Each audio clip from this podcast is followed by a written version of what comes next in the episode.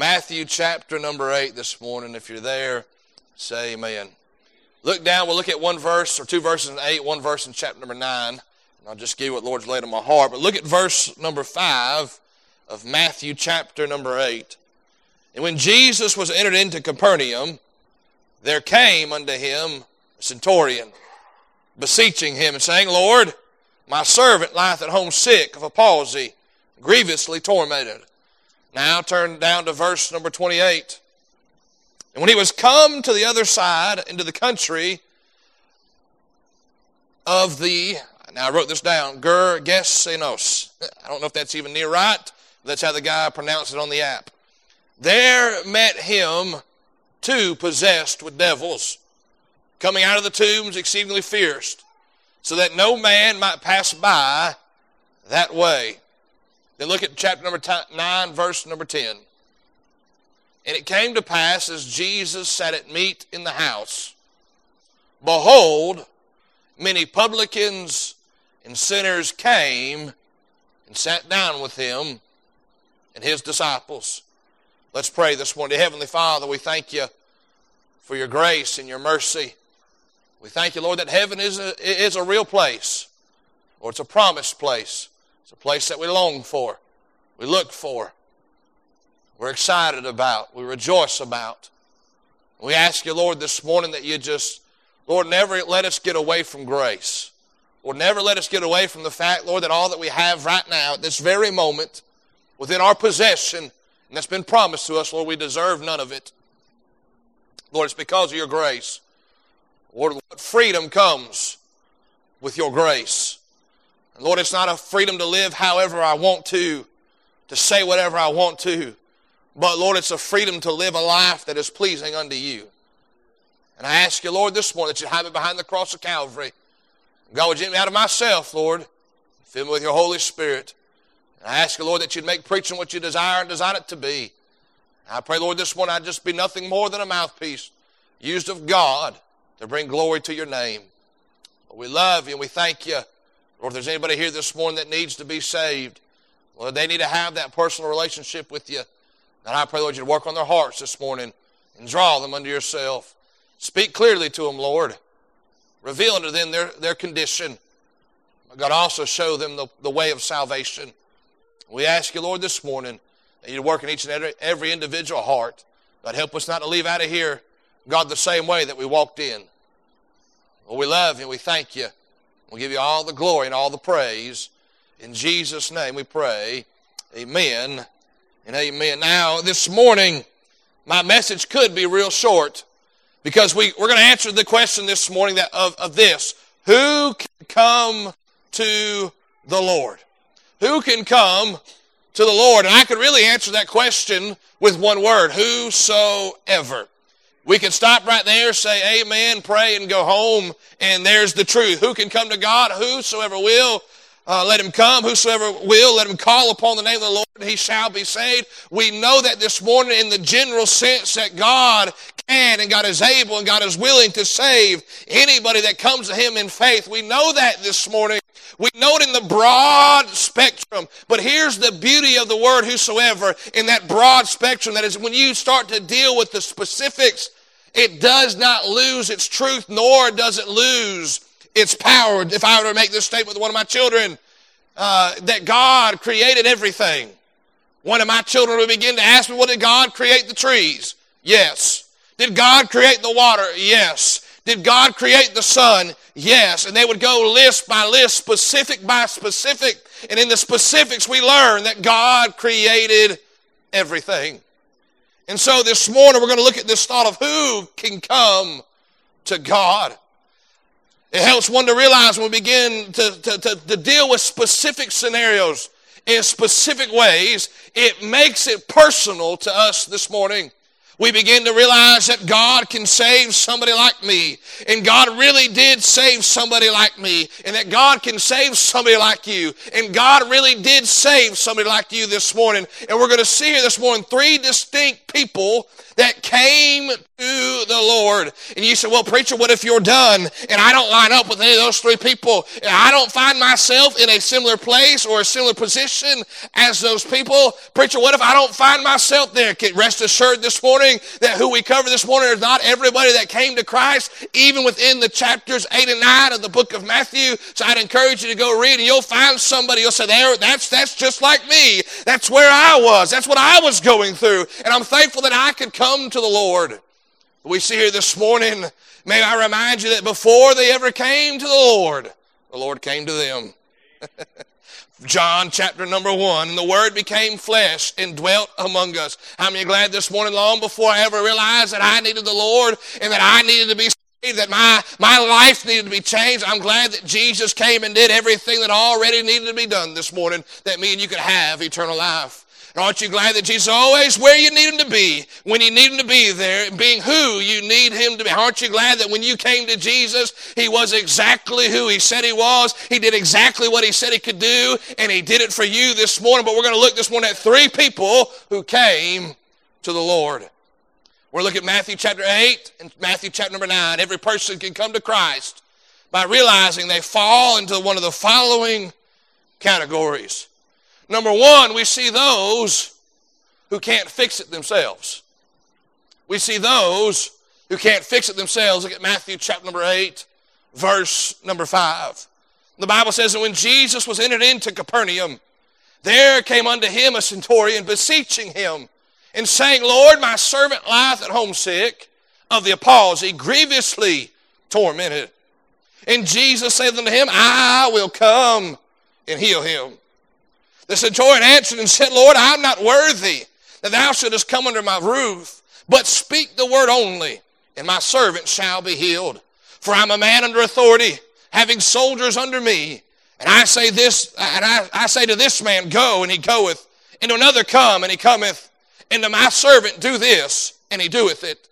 And when Jesus heard it, he marveled and said to them that followed, Verily I say unto you, I have not found so great a faith, no, not in Israel. We see here this morning in Matthew chapter 8, verses 5, here that we read down this morning, we see a man who cannot fix it for himself. There's a problem that is greater than him. But what I find interesting here is the Bible says that Jesus enters into a place called Capernaum.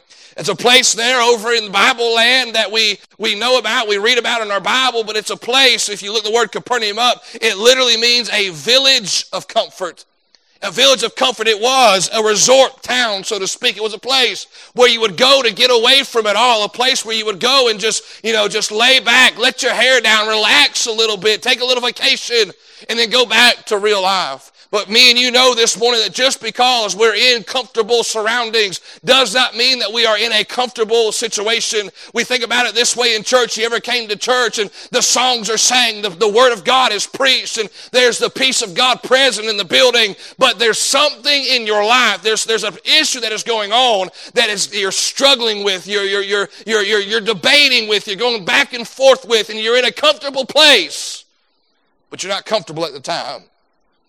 That's where we find this centurion. He's in Capernaum. He's in a place that should be comfortable, but he's got a problem that he can't fix. Verse number six, he comes to the Lord and he explains his issue to the Lord. What's going on back home? What's going on where he's from? He says, in saying, Lord, my servant lieth at home sick of a palsy, grievously tormented. What I find ironic here that this time in history, the Roman Empire is in charge of Israel. The Roman Empire is ruling over Israel. The Roman Empire has conquered Israel. And here's a centurion, a Roman soldier, not just, uh, not just a, a, a low man on the totem pole, so to speak, but here's a man with authority, a man who is part of that great Roman army who has conquered land after land after land after land. And now he's not appealing to Caesar. He's not appealing to the next general. He's found himself appealing to this man named Jesus, who in his eyes was probably just a Jew. And his eyes was probably just like everybody else he had ever conquered, but he heard something different about this man. He heard what this man could do and what this man has done, and he thought, if Caesar can't do it, if the general can't do it, if I can't do it, I might as well try Jesus. The Bible says that he approaches the Lord who has graciously let him come and have an audience with him. He tells him his problem. And notice this it's not a work problem, so to speak. The, the centurion here is not saying one of my soldiers has been attacked. One of my soldiers has been injured. One of my soldiers has an issue. Would you please help my soldier so we can continue on conquering? We can continue on bringing glory to Caesar's name so we can continue going on and doing that which we enjoy to do. He says, No, Lord, there's a servant. Where? At home. We see this morning that this centurion's problem that he can't fix is a problem that is at home. A problem in that place where there ought to be peace, that place where there ought to be joy, that place where there ought to be contentment and that, that, that comfortableness that ought to be in a home. And he says, Lord, it is not there and I can't fix it. Bible says the servant was grievously torn. He had palsy. It, was, it wasn't just the fact he couldn't do something. He was in great pain. He was in great anguish. He was tormented by this thing. And I could see that centurion look at him saying, I, I wish there was something I could do for you. I wish I could help you. I wish I could fix this, but I cannot do this by myself. Oh, I can walk across the lands and I can, I can conquer for Caesar. I'm a man of war and I've got great power, but I can't help you. His appeal in verse number six. He tells the Lord, I want it to be fixed, but I don't know how. You ever been there this morning with a problem or an issue in life? Boy, you want it fixed so bad. And you've tried everything you know to do. You've read every book you can about it. You've, you, you've watched every YouTube video you can think of to watch, and you've, you've turned to every other source for help and encouragement, and you just keep coming up empty. Can I say this morning, there's some problems in our life that only God can fix. We're just wasting our time trying to do it all by ourselves. So he goes to the Lord and he says, Lord, I need your help. Look at verse number seven. Look at this great response to the Lord. And Jesus saith unto him, I will come and heal him. I mean, does it get any better than that? Not only that he's promised that he will heal him, but he promised that he'll come to where his house is. But we see here this morning, this centurion says, That's not necessary, Lord. You don't need to do that.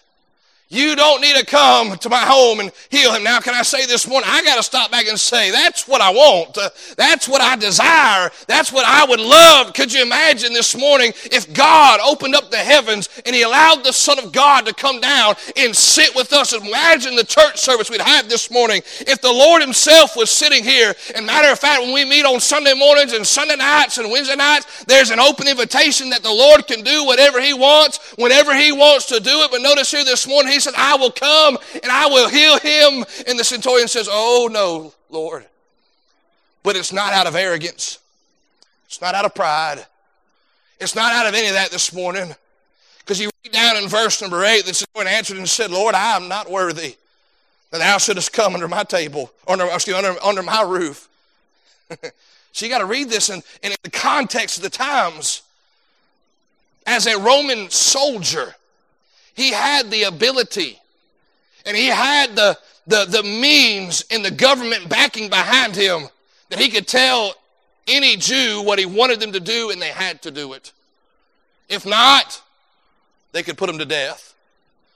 And here he is talking to the one whom his country has conquered. He says, I'm not, you're not worthy, or I'm not worthy of you coming underneath my roof. I'm not worthy of you coming into my house. I'm not worthy of you coming and, and being so close to me. Can I say this morning, I don't know about you, I can agree with him there too. I'm not worthy of anything that God has done in my life. I'm not worthy of the fact that God fellowships with me. I'm not worthy of the fact that God has graced me with the Word of God. I'm not worthy of the fact that God has a, I had the privilege to pray and that God hears and God, I'm not worthy of any of it this morning. We were in Sunday school teaching about the publican and the Pharisee, who how one prayed this way and one prayed the other way. And I began to pray like a Pharisee and how and I began to call out those kids one by one in Sunday school this morning. I said, Amen. I looked up, they were all looking at me. Like, preacher, who gave you the right to talk like that? Can I say this morning, I don't ever want to get over the fact that I'm not worthy of all that God has done for me. But he tells the Lord, he said, Lord, I'm not worthy. He knew his place, even though he had a great position. But he also knew the potential. He said, Lord, I know how this works. He said, he said, I know how authority works. He said, I'm a man under authority and I'm also a man of authority. Because of my position, I can tell a man to go and he has to go. I can tell a man to come and he has to come. I can tell a man to do this and because of my authority, it has to be done. And he's saying, Lord, I'm not worthy of your authority. I'm not, I'm nowhere near you, Lord. I'm nowhere close to you. God, if you can just say it, it can be done. You see, he knows his place, he knows his potential. Lord, if you just speak the word only. He had to hear it somewhere that there was this man in Israel who could just say things and things happened. Get up and walk. Get up and walk. Go and sin no more. They live a free life. Just from the words of his mouth lives were changed. In essence, he was telling the Lord, Lord, I, I'm not worthy of you come to my house. There's nothing in my house, Lord, that, that's worthy of you. There's nothing in my house, Lord, that brings honor to you. But Lord, I know that if you just speak it, if you'll just say it, that's all that needs to happen. Can I say this morning we ought to have the same the same understanding and the same belief in God's word this morning. If God said it, that's all that needs to be said this morning. That's all that needs to be done. God doesn't need me and you to impress him this morning. God doesn't need me and you to try to try to uh, show him how things need to be done. We just say, Lord, you said it and I believe it. And let it settle our hearts this morning. He knew the potential, he knew the place, he knew the process. God, if you'll just say it, it'll happen. Verse number 10 through 13. Jesus steps back. The Bible said he, he was marveled.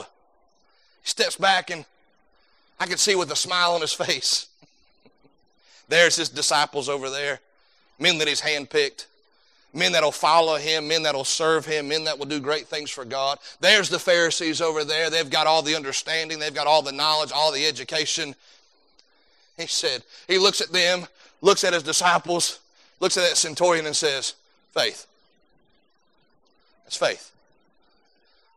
Not just that's faith, that's the greatest example of faith in all of Israel. Not y'all who should have known better, not y'all who, who have walked with me and should know by now that I can do great things. He said, This man right here understands how it works. This man has faith that I can take care of what he can't fix. We see here this morning the remarks of the Savior, the accolade given out of everybody, it's a Roman centurion soldier. Now, let me help you out this morning. Roman centurion soldiers weren't godly men. they weren't men who I would take my kids and say, hey, be like him. We understand history tells us Rome didn't play. Uh, Rome didn't just say, hey, listen, would you like to be a part of our kingdom? Would you mind if we instill a new government and we kind of take over? If not, we'll just go around you and we won't mess with you. No, they just conquered and conquered and conquered. But here the Lord says, look, look at this man. Look at this man who said he's not worthy of having a Lord in his house. And he's saying, This man is the example, the epitome of what faith looks like. Verse number 13, there was a realized answer. And Jesus said unto the centurion, Go thy way, and as thou hast believed, so it be done unto thee. The Bible says, and his servant was healed in the self same hour, the very moment, at the same time. Can I say this morning, I'm glad that faith can change things. And it can change things in a moment that me and you have been trying our best to figure out and to fix for a long time. Why? When we appeal to the one who can fix what we can't, I'm glad this morning there's nothing that he cannot fix. We've got that vacuum cleaner here at the church. And it's a industrial, commercial, something or other like that. And uh, for a while there, we were just patching it together, which is scary because I don't know anything about vacuum cleaners. A little belt would break on the bottom, and I'd put a new one on there, it'd break. Put a new one on there, it'd break. I'm thinking, man, what in the world's going on? Then the little fan motor on the inside of it that creates the wind force to take all the dirt from the carpet into the bag, that got broke. Things sounded like things sounded like the church bus without a without a Cadillac converter on it. Whoa! They, they take off. You vacuum and a racing in there. And get the vibrating, shaking screws out of it. And so I did what every man does. I can fix that. Got online, found the replacement part, took the vacuum apart, took pictures of it just so I know how to put it back together. put it all on there, and it still sounded the same. Burnt the belt up. Finally, I had to come to the realization I don't know how to fix this. and so I took it to Jeff Sewing and Vacuum right there on Washington Road. And to be honest with you, for the majority of my life, I thought, who in the world makes a living fixing vacuum cleaners and sewing machines? But I took it in there. That fella came from the back room. He had them glasses that pull apart. He said, Oh, that's a simple fix. I said, Oh, no, sir. No, sir. I don't know what you know about vacuums. This is not a simple fix. He said, Give me a few seconds. He came back there, went to the back, pulled something out. It was like three screws. 30 seconds later, he said, Let's plug it in and see what it does. Plugged it in, and that thing sounded brand new. And then he said, Did you realize this part's broken too? I said, I didn't realize that. He goes, Oh, yeah, they break all the time. He goes, It's the part where you wrap the cord around. He goes, Yeah, they break all the time. I said, I didn't realize it was broke. Here's the thing this morning. Not only could I fix what was broke, I didn't realize how bad it was actually broke. But when you took it to somebody who knows, somebody who knows how to fix it, and knows what needs to be done, I'm glad this morning that Jesus didn't just say, Well, here's what I think's wrong with you, and we'll try our best to fix it. Jesus told me things that were wrong about me that I didn't even realize were wrong about me. But I'm glad this morning he could fix it all. When you can't fix it yourself, are you willing to come to the Lord with it and let him fix it this morning? We see number one, who, who can come to God? Those who don't know how to fix it themselves. Notice number two, who can come to God? Those that others couldn't fix. Look at Matthew chapter number 8, verse number 28 this morning. And when he was come to the other side into the country of, I wrote it down, I still can't say it, Gergesenos. It also can be translated Gadarenes. There met him two possessed with devils, coming out of the tombs, exceeding fierce, so that no man might pass by that way. We see two people this morning possessed by devils. They're fierce, not like the modern lingo that we use the word fierce. These are men that nobody could fix. These were men that nobody could change. These were men that nobody could get right. These were men that not just they couldn't get right, they've gone to the, the means now of just avoiding them all together. Those crazy men living in the tombs, possessed by devils, they'd given up on them. There was nothing else they could do. And we know Mark chapter number five, we have the in depth conversation that Jesus has with one of these men.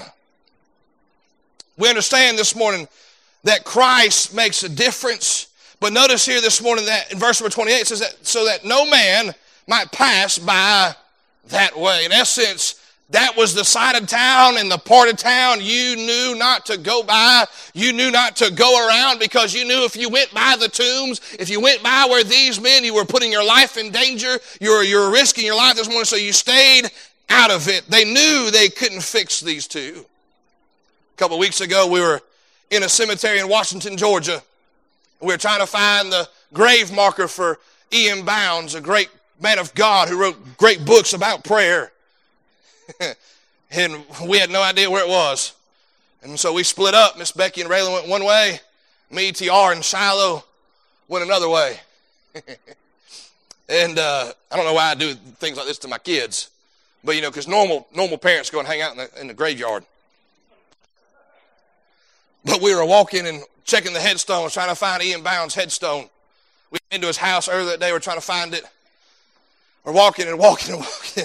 We came across this one. There was the grave marker right here. And then a foot from it, the ground did this. I said, TR, don't you go nowhere near that one. It looks like they're ready for somebody to get in there. I mean, it's caved in at the bottom of it.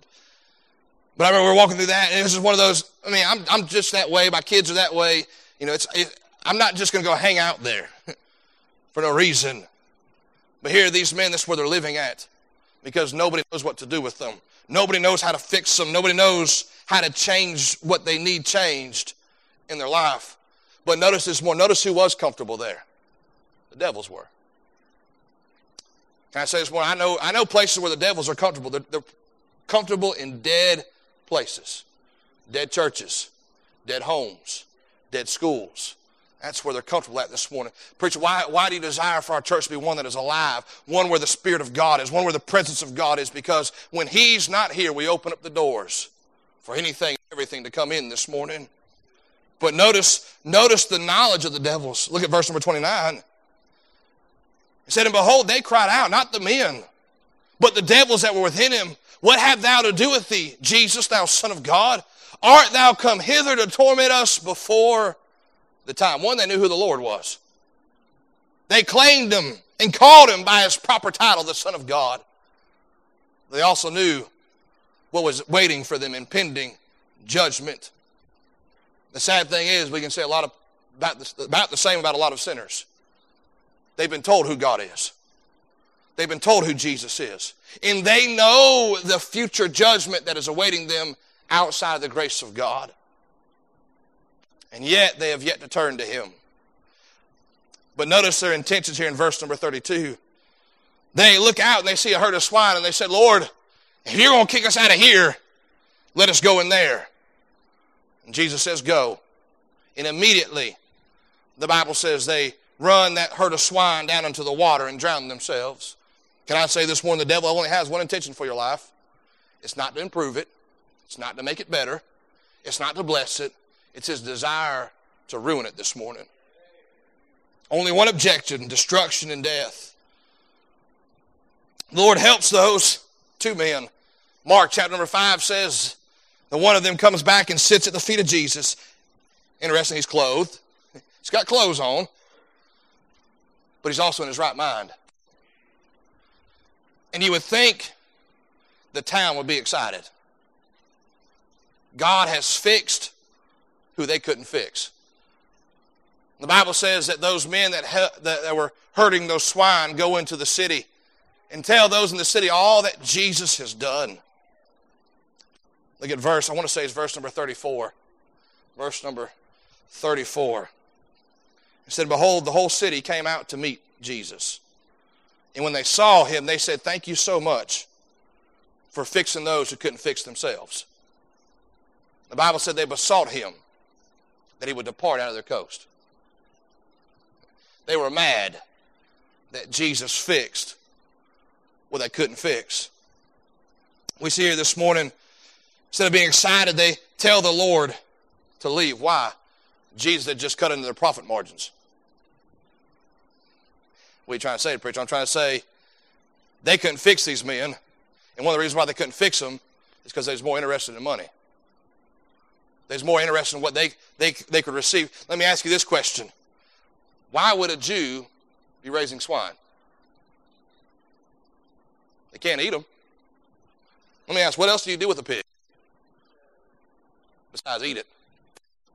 I mean, I'll be the first one. Thank God for grace. Matter of fact, we had maple sausage for breakfast this morning. But in that time, they knew they weren't supposed to be around it.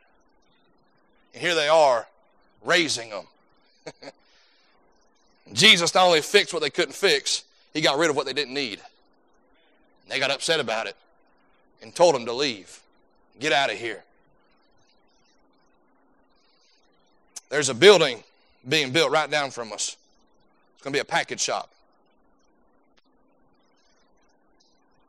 And what bothers me is that if we were probably sit down with that owner and talk to them about the problems that are produced by alcohol, and ask them, is this what you want in people's lives? I think they'd say no. I don't want them to their lives. I don't want them to forsake their children and their families. I don't want them to end their life by well, driving behind a car while intoxicated. I don't want none of that to happen. And you say, well, shut it down then. Shut it down. Then they said, well, I, I got to make a living somehow. Can I say this morning, I'm honestly praying that goes out of business. I honestly am. Not because I hate the owners, but I hate what it, alcohol produces. And so, preacher, we ought not to get involved in that. We ought not to. We ought not to. Uh, uh, uh, you know, we, we just need to lay low, lay low, preacher. Not draw attention to ourselves. No, I'm going to stand for truth. I'm going to stand for what's right, especially when it's in my own backyard. I can't change what's going on in Washington. I, I can't. I mean, I'm just one voice amongst so many when it comes to the White House. But when it's in my own backyard, hey, you're going to hear what the Word of God has to say. Because listen, I'm not going to be over here praying, Lord, fix those things and those people that I can't fix. And I, I, Lord, they're, they're throwing their lives away and I can't do nothing about it. Lord, I can't fix them. Lord, you can. But be all right with what's going on at the end of the road. Knowing good and well that's what's contributing to most people's problems that they can't fix this morning. Let me ask you this morning do we rejoice when God saves the worst ones? Or do we criticize? We see that who can come to the Lord? Those who can't fix it themselves, those who couldn't be fixed by others. But notice number three this morning those who can come to the Lord, those that realize they need to be fixed, those that realize they need help. Matthew chapter number 9, verse number 10.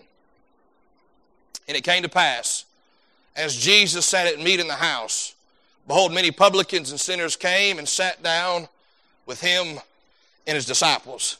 And when the Pharisees saw it, they said unto his disciples, Why eateth your master with publicans and sinners? Does he know where he is? Is he blind? Does he not see who's sitting at his table? I mean, just last, just a few days ago, he was talking about how that Roman had great faith, and he didn't look at us and, and marvel at our faith and our practices. And here we are. We've got the finest of Israel. We've got a great spread before us. And he's eating with publicans and sinners. I like verse number 10, though. And it came to pass that Jesus sat at meat at the house. Behold, many publicans and sinners came and sat down with him and his disciples. Sounds a lot like church. no, it don't, preacher. Yes, it does. Let me ask you this morning how much righteousness you got by yourself? I don't know what category you put yourself in. Before I got saved and after I'm saved, I'm still a sinner. I ain't perfect by no means. And reality is, y'all don't come to hear me. We don't come just to hear the singing. We enjoy it. We're grateful for it. But we come here to hear from heaven. To hear of the meat that God has prepared for us. And I'm looking around the room, it's a bunch of publicans and sinners. But yet, the Lord allows us within His presence. And here's the thing this morning. I don't know if you've ever heard it. You hang out here long enough, somebody's going to say something to you about our church.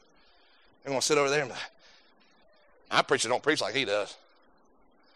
My, oh no, our choir, our choir is made of adults. And they sing. They wear robes. Nothing against robes. Ah, I, I wouldn't go there. You let them come to your church? They sit in your pews? Don't you know where they were? Don't you know where they've been? Don't you know what they've done? Yes. Sometimes I do and sometimes I don't. But I didn't come to find their backstory. I came to sit at the feet of Jesus this morning. Let him speak to our hearts. He was sitting there with publicans and sinners. Publicans, those who were detested and disliked. Why? They stole from everybody. We still don't like publicans nowadays. We just call them the IRS tax agents. Heard they're hiring 80,000 more. I was going to preach on this morning how to get your debt free. But I think it's still, it's still, it's still too soon. I don't know if I could preach about that in the right spirit.